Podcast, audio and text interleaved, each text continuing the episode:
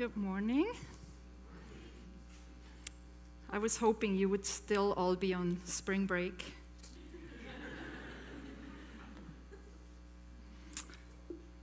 if I had a choice, uh, I would not have chosen this passage to speak on. It seems a somber and grim message. The world will hate you. What a promise! Not quite what we were looking for. Not a fuzzy sermon for a lazy Sunday morning. And yet, this message must be crucial because these are some of the last words of Jesus to his closest friends, just hours before he would be betrayed, arrested, and killed. Before his arrest and crucifixion, he eats a last meal with his friends. He gives them lengthy instructions, the so called farewell discourse. These were delivered in ancient Jewish literature in the face of imminent death or departure. In it, the speaker makes known the deepest desires and concerns for those that he leaves behind. No more small talk. It's time to pay attention. The longer I sat with this passage and resisted the temptation to skim over it and go on to more positive verses, I discovered something that I missed at first glance. These verses we just read are intimately connected to the verses that precede them and that Mike illuminated to us last week in his sermon on the vine and the branches. Jesus invites us into such profound and deep union with him to cling as closely to him as branches do to a vine, that we bear his name. We are his name bearers. And therefore, we share not only in his power and love and blessings, but also in his sufferings. We are so intimately entwined and linked with him that when we suffer, he suffers. What we do for the least of these, we do to him. Remember how he said to Saul on the road to Damascus, Why are you persecuting me? He takes, he takes it very personal when his children are hurt. This mysterious oneness, this intimate communion we can have with Jesus, flooded me with joy. The point is not the suffering. The point is this incredible fusion between God the Father Jesus the Son, the Holy Spirit, and his followers. A greater love. Throughout the Gospels, we see that Jesus' person and teaching divided his audiences, and the reaction was often hostility and rejection, but some believed. He came to that which was his own but his own did not receive him. Yet to all who did receive him, to those who believed in his name, he gave the right to become children of God. In John 1. We see throughout John's gospel that the religious leaders opposed Jesus and tried to kill him. John 5:16 says because Jesus was doing these things on the Sabbath, the Jewish leaders began to persecute him. In John 8, they picked up stones to stone him. But Jesus slipped away from the temple grounds. In uh, John 9, it says, They were afraid of the Jewish leaders who had already decided that anyone who acknowledges the Messiah would be put out of the synagogue. Remember in his hometown in Nazareth, He was mocked. They said, Isn't this the son of Joseph? And they tried to kill him by throwing him over a cliff. Like, it, wasn't just, you know, shrugging shoulders or some mildly disagreement, but murderous hate. As a matter of fact, Jesus was persecuted and hated from his birth. Remember Herod the Great who tried to kill him? All the way to his death on the cross.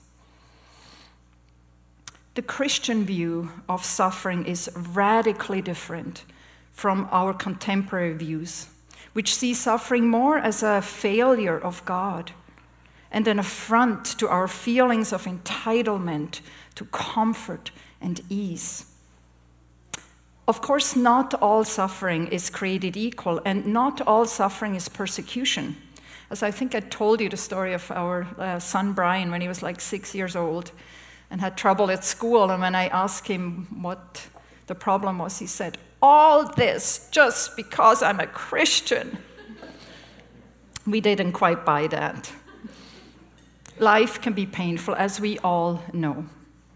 Sometimes we suffer due to our own sin or someone else's sin, or as a part of the fallen world where we age, we get sick, and we die. In fact, the whole creation, scripture tells us, is groaning as in the pain of childbirth, longing for liberation from its bondage to decay. And certainly today we don't have to look far to see disease and addictions exploitation, and senseless wars and aggressions ravage our world. But we read in the Old Testament of many prophets who were persecuted for speaking God's word, both by rejection of their message and by physical violence. Think of Jeremiah, who was mocked, beaten, accused of being a traitor for announcing God's judgment on Jerusalem through the Babylonians. Think of Elijah, who challenged the powerful in his society and was rewarded with death threats. In Isaiah 53, foreshadows the suffering servant who would take up our pain and bear our suffering, who would be pierced for our transgression and crushed for our iniquities. You know, bringing God's prophetic word to the people it was sent to has always been a costly business. Stephen, in his speech before the Jewish Sanhedrin, went as far as to say, Was there ever a prophet you did not persecute? Jesus ended his final beatitude in the Sermon of the Mount with these words In the same way, they persecuted the prophets who were before you. Peter, in his first epistle, says, It is commendable if someone bears under the pain of unjust suffering because they're conscious of God. To this you were called because Christ suffered for you, leaving you an example that you should follow in his steps. All of the apostles suffered greatly, most of them martyrs' deaths, because of their proclamation of Jesus as Lord and their refusal to denounce their faith. Belonging to Jesus inevitably brings us into the crosshairs of the world.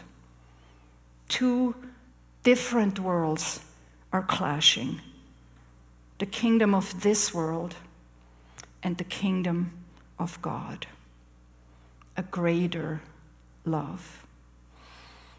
I have had the absolute privilege to meet heroic Christians in Morocco who refused to renounce their Lord. Fatima, not her real name and not her real picture, was thrown in jail together with her husband uh, for being a Christian in a Muslim country. Uh, they put the snitch into her cell, into her uh, uh, where she was held, because she had to leave her child, her young child, with neighbors. This snitch tried to uh, convince her to sign a paper. She said, Your husband is telling you, the husband who was in the male uh, cell where the, the men were kept, your husband is telling you to sign this paper to renounce Christ and say that you're a Muslim again and you can go home and take care of your child. Fatima refused. We stand in awe of such devotion and conviction and moral strength. Bill Kent, I don't know if he's here or maybe online, he shared this story with me this week. He said in 1965, in the middle of civil war in the Dominican Republic, there was a nationwide evangelical uh, program. In the city of Barahona, a procession of evangelicals walked through the city center, announcing a large public service gospel tracts and other leaflets were being distributed to all the onlookers. City officials were not impressed and arrested the evangelical leaders and put them behind bars, together with many other jailed prisoners. The church leaders still had their briefcases with them full of tracts and leaflets. So, what do you think they did with those? They started distributing them to all the other prisoners. This was too much for the city leaders, so they kicked them out of jail. We can all think of people of God who have suffered tremendously for their faith throughout history and to this day.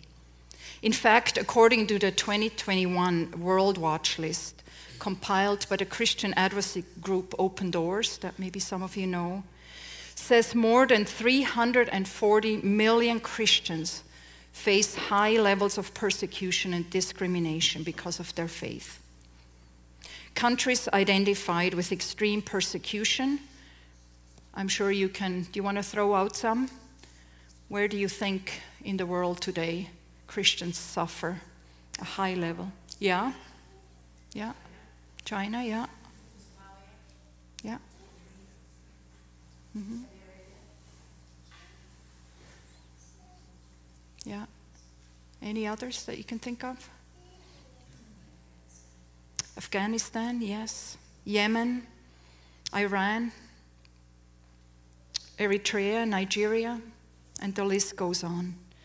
These are our brothers and sisters, our family, a greater love. So, as we look at the passage of today closer, I want to define two words first that uh, appear a lot in this text. First, the term hate. It's used seven times. It's derived from the Greek word miseo, and it means to detest, to denounce, to love less, to persecute, to esteem less, to slight. And we could add many words here. Uh, I have not suffered much persecution in Morocco, but I remember getting spit on and my husband uh, getting spit in his face. And even though it doesn't hurt, right, it does hurt when you're spit on, or even when you pass somebody and they spit on the, fa- on the floor. Persecution has many faces discrimination, mockery, kidnapping, enslavement, prison, torture, and all the way to death. And even in the text today, we see the progression from hate in verse 18 and 19 to persecution in verse 20, and then excommunication uh, from the synagogues and death in, in chapter 16. And of course, the book of Acts is full of examples. Just ask the Apostle Paul. The second term I want to um, make sure we understand is the term world. Uh, this comes from the Greek word kosmos, and Jesus uses it six times in verse 18 and 19. It literally means order or something ordered, so like the universe. Uh, for example, the term cosmetic uh, also comes from this word cosmos, so the order of um, uh, treating the face as a whole. In scripture, this word cosmos has three different meanings. So it doesn't always mean the same when we see the word uh, cosmos or world. Uh, for example, think of um, John 1:10 when it says, "He was in the world." That word uh, "world" means the created world. He was in the world, and the world was made through him. That's the creation, the created world. A different meaning, the second meaning is the world of humanity. So, for example, when in John 3:16, when God says, "God so loved the world," it means the world of humanity. He loved humanity. And then the third meaning in word world is the organized world system that's opposed to God. And of course, in our text, the world hates you. This is the meaning in our text. Suffering and especially persecution takes a completely different perspective in the Bible. And I want to go through some of the verses, and I want you not to look away.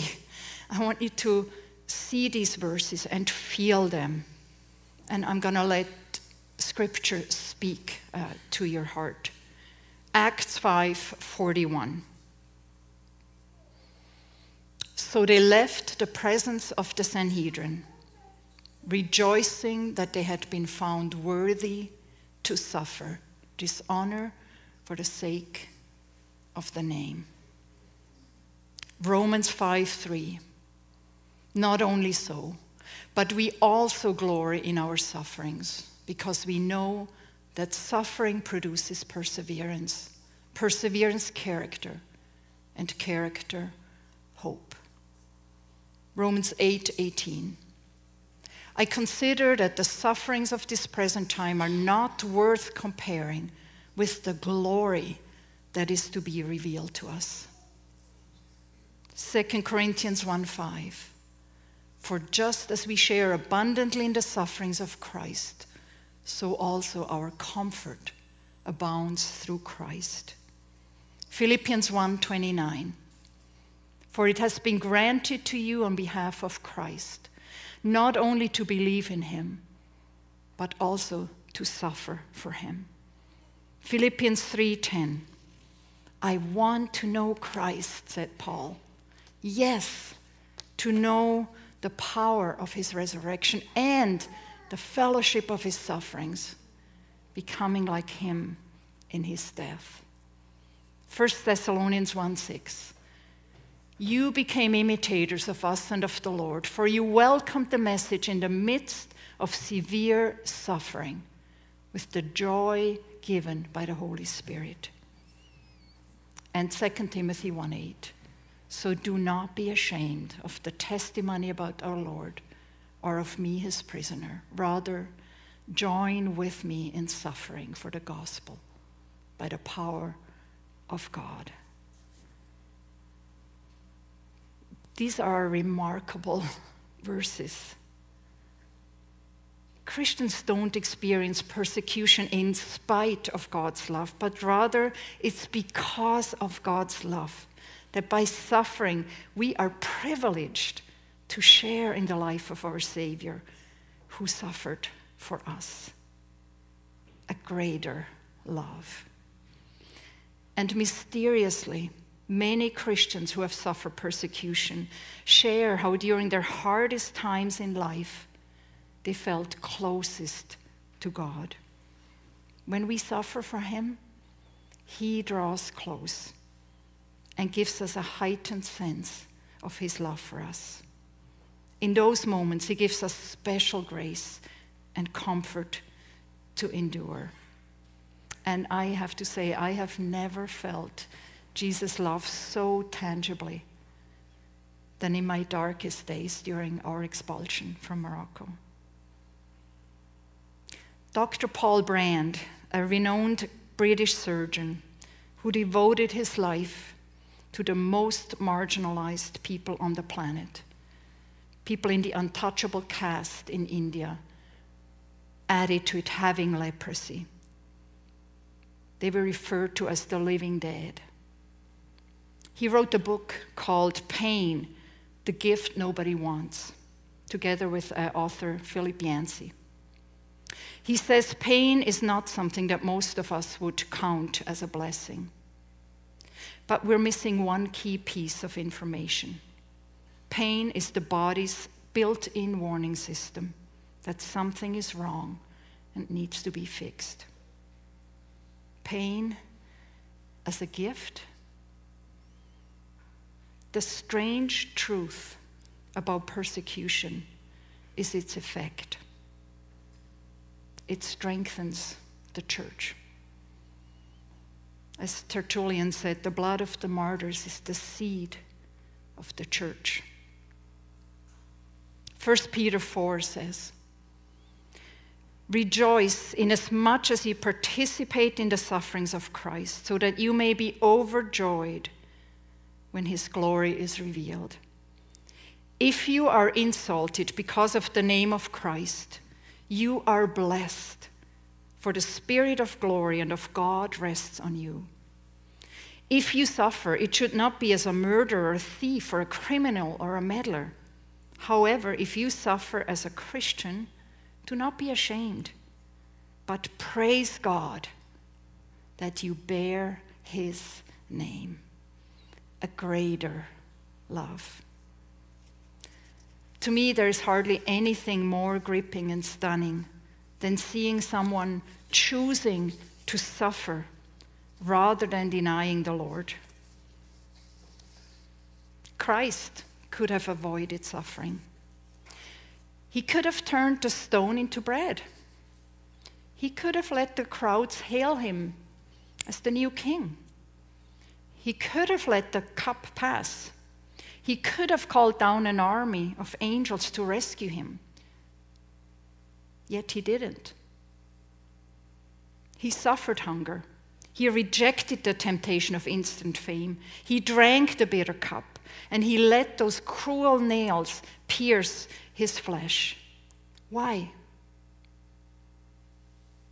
Because God so loved the world, the cosmos, that he gave his only Son, so that whoever believes in him will not perish, but have eternal life.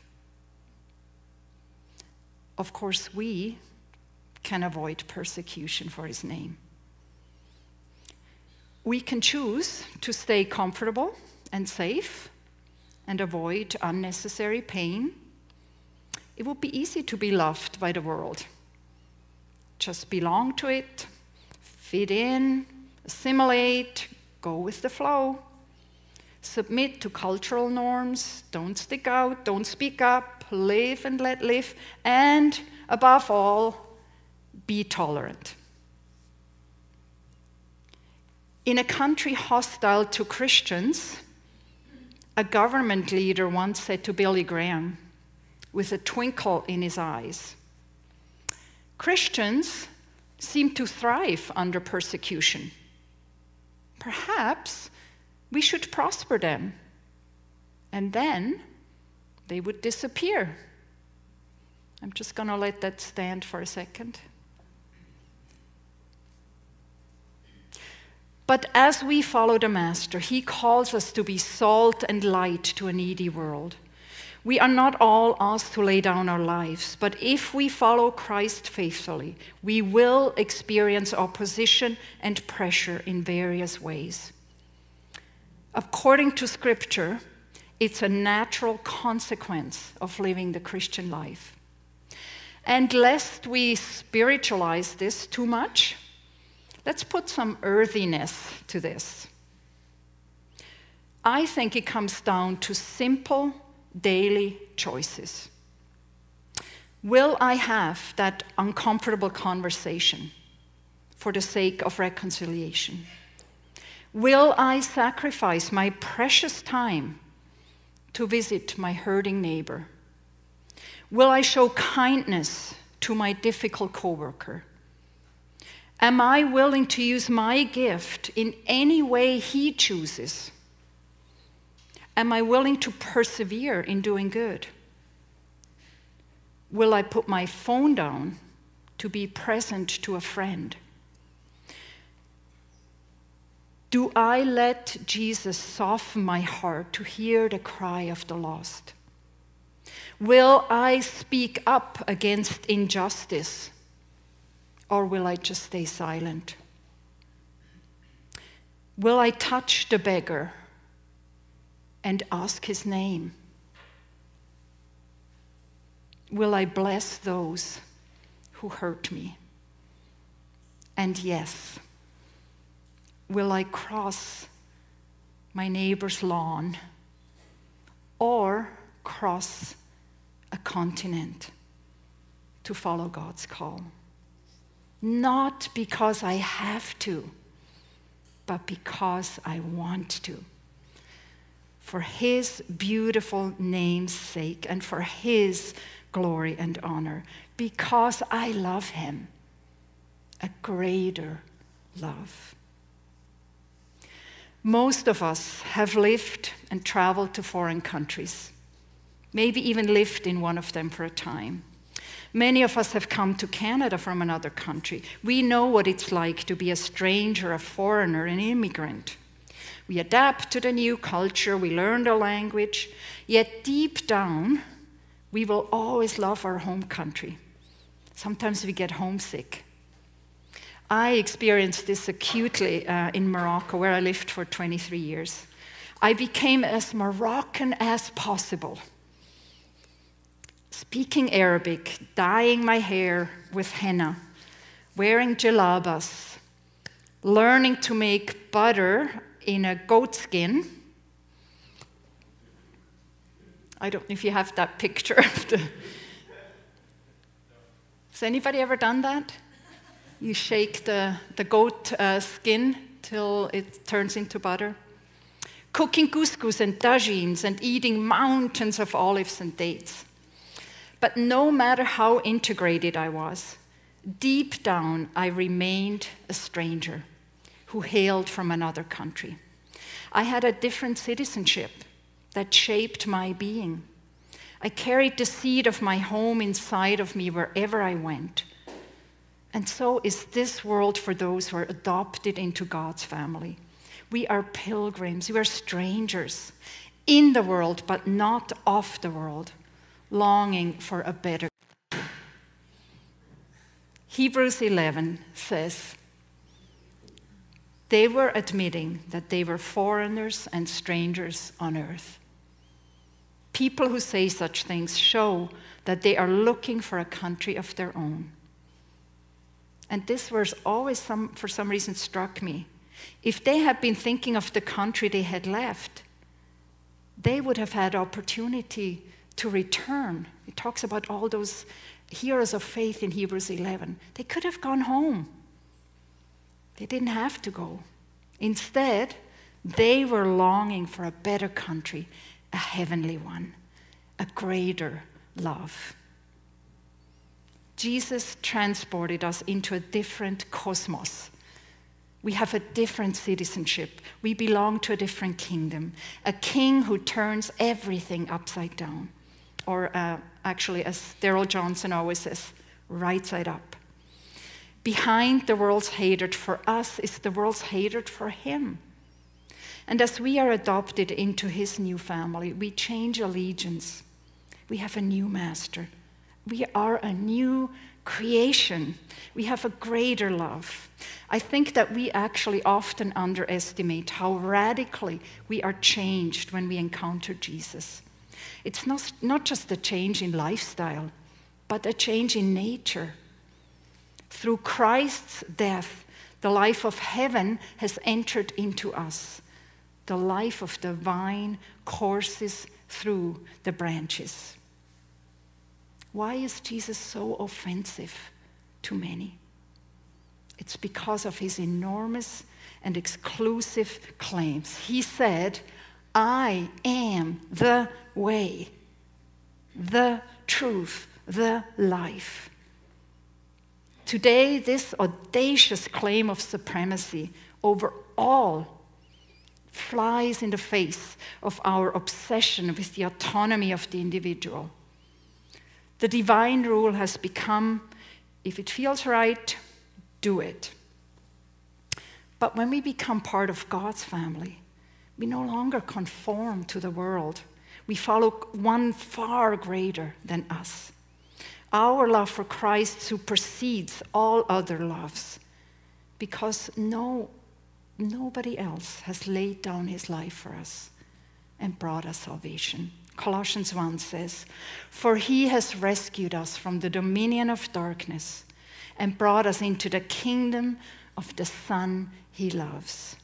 We have a different purpose, a different hope. Jesus was on the way to the cross when he spoke these words, fully aware of the hate of the world that was shortly to be unleashed on him. In a few short hours, religious people would condemn him and cry out for his blood.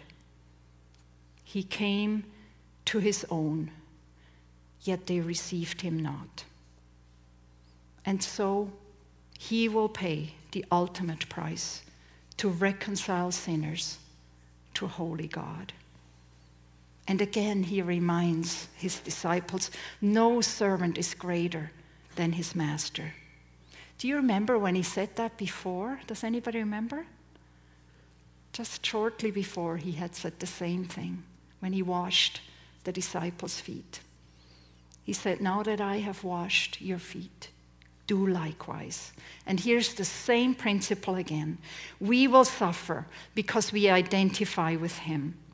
And on the flip side, some will respond to our message because they respond to him these verses paint a picture, and I really hope that, uh, this, that I get this through this morning, of this incredible closeness and resemblance between the Father, the Son, the Holy Spirit, and his followers. A family. You know, Jesus never marketed a safe and trouble free life, as some like to preach. Remember uh, C.S. Lewis in The Lion, the Witch, and the Wardrobe. He has Susan ask Mr. Beaver about Aslan the lion, just the Christ uh, figure in the story. She asks him if Aslan is safe, to which Mr. Beaver replies, some of you probably know this by heart Safe? Who said anything about safe? Of course, he isn't safe, but he is good. He is the king. Jesus told his disciples, In this world you will have trouble, but take heart. I have overcome the world. John 16. The world also hates Jesus because he exposes sin, as we see in verse 22 and 24. John 3 says, Everyone who does evil hates the light. And John 7 7, the world hates me because I testify that its deeds are evil. Jesus basically tells us that we have no excuse. We have seen his works, we have heard his words. We sin against the flood of light because the light reveals our own sin. And so these are some of the last words before dying on the cross. Why did he remind the disciples again of the suffering that was to come? he answers us in uh, chapter 16 so that you will not fall away. He knows that persecution will challenge our allegiance. And even more than that, he calls us to testify to the world. We are invited to be his ambassadors, the fragrance of Christ, salt and light his extension, his representatives, his body. And he does not leave us as orphans. I just was so touched by Mike's story this morning of Oleg, the orphan. Orphans don't know where provision will come from, who will care for them, who will protect and feed them, like Oleg. But not so with adopted children. Oleg have a family. Jesus knew that the disciples would run and scatter in confusion and fear when he gets arrested, tried, and killed. So he promised to send the advocate, the spirit of truth, the counselor, the comforter. It is not, and I can testify to this, it is not by our own power or wits that we can stand, but by the power of God's Spirit within us. In a sense, I was thinking, we're not called to Morocco or to Thailand or Cambodia or downtown East Side, but we're called to Jesus, to abide in Him, to follow Him wherever that leads. We fix our eyes on Him, a greater love. The Christian life is not a safe life as much as we would like to hear that. It's a bold and unpredictable and risky adventure with Jesus. It's not a life of certainty and control, but of faith and trust in the only rock that will stand, the anchor of our soul. Mike said last week, if you remember, that we often don't hear God's voice because we don't listen. It's as we abide, as we seek His heart, as we are infused with God's life, we can hear His gentle call and lean into the Father's heart for the needs of the world. We can take risks. We can be inconvenienced and uncomfortable for the sake of His name. It's an honor to bear his name, the name above all names. Of course, we don't seek pain and pressure. We're not glorifying suffering. There's nothing inherently good about suffering. There was no pain in the garden in the beginning. There won't be any more pain or tears or suffering in heaven. But as we share the light, while we're still pilgrims on this world, the darkness will try to snuff it out. We will be pressed. We are invited to share in his suffering, in his name, as we reach out with love to a hurting world and share the good news to the ends of the earth. You know, we are in birth pains. It hurts to give birth but for the joy set before him. It says in Hebrews 12, he endured the cross, scorning its shame. And are we willing for the joy set before us, for that greater love, to be uncomfortable, stretched, unsafe, pressed? It seems so foolish. It seems a waste. It seems so unproductive to the world. But the world doesn't know our greater love. Let me finish with three practical steps we can take from this passage. First, pray. Pray for our persecuted brothers and sisters around the world. In fact, I would challenge you to pick one of those countries that we named this morning and commit to pray for that country. Second, let's move. Let's get out of our comfort zone, out of the salt shaker. Let's rub shoulders with the world, be involved in people's lives, even when it hurts.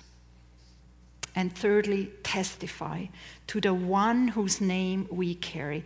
I always love the expression uh, in Arabic uh, that the Moroccans use for foreigners. They call us Ansara, which means Nazarites. Yes, I always love that. We are from the tribe of the Nazarene, the greater love. And I want to finish with the story of Brother Andrew. He is best known for courageously putting his life on the line to smuggle Bibles behind the Iron Curtain at the height of the Cold War, which earned him the nickname does anybody know? God smuggler. Along the way, Brother Andrew developed a trademark prayer to say as he smuggled Bibles and Christian literature across the border at great risk to his own life. Lord, in my luggage, I have scripture I want to take to your children. When you were on earth, You made blind eyes see. Now I pray, make seeing eyes blind. He would tell us, as he told many others. The Bible is full of ordinary people who went to impossible places and did amazing things simply because they decided to follow Jesus. The real call, he said, is not a certain place or a certain career, but to everyday obedience to Christ. And that call is extended to every Christian, not just a few select. And I think that is the spirit. Ordinary people, you and me, deciding to follow Jesus, abide in Him, daily obey Him, and let Him lead us wherever that will take us to follow our greater love. He's never safe, but He's good. He's the King. May our love for Him be rekindled so that we may live sacrificially and wholly for Him. Amen.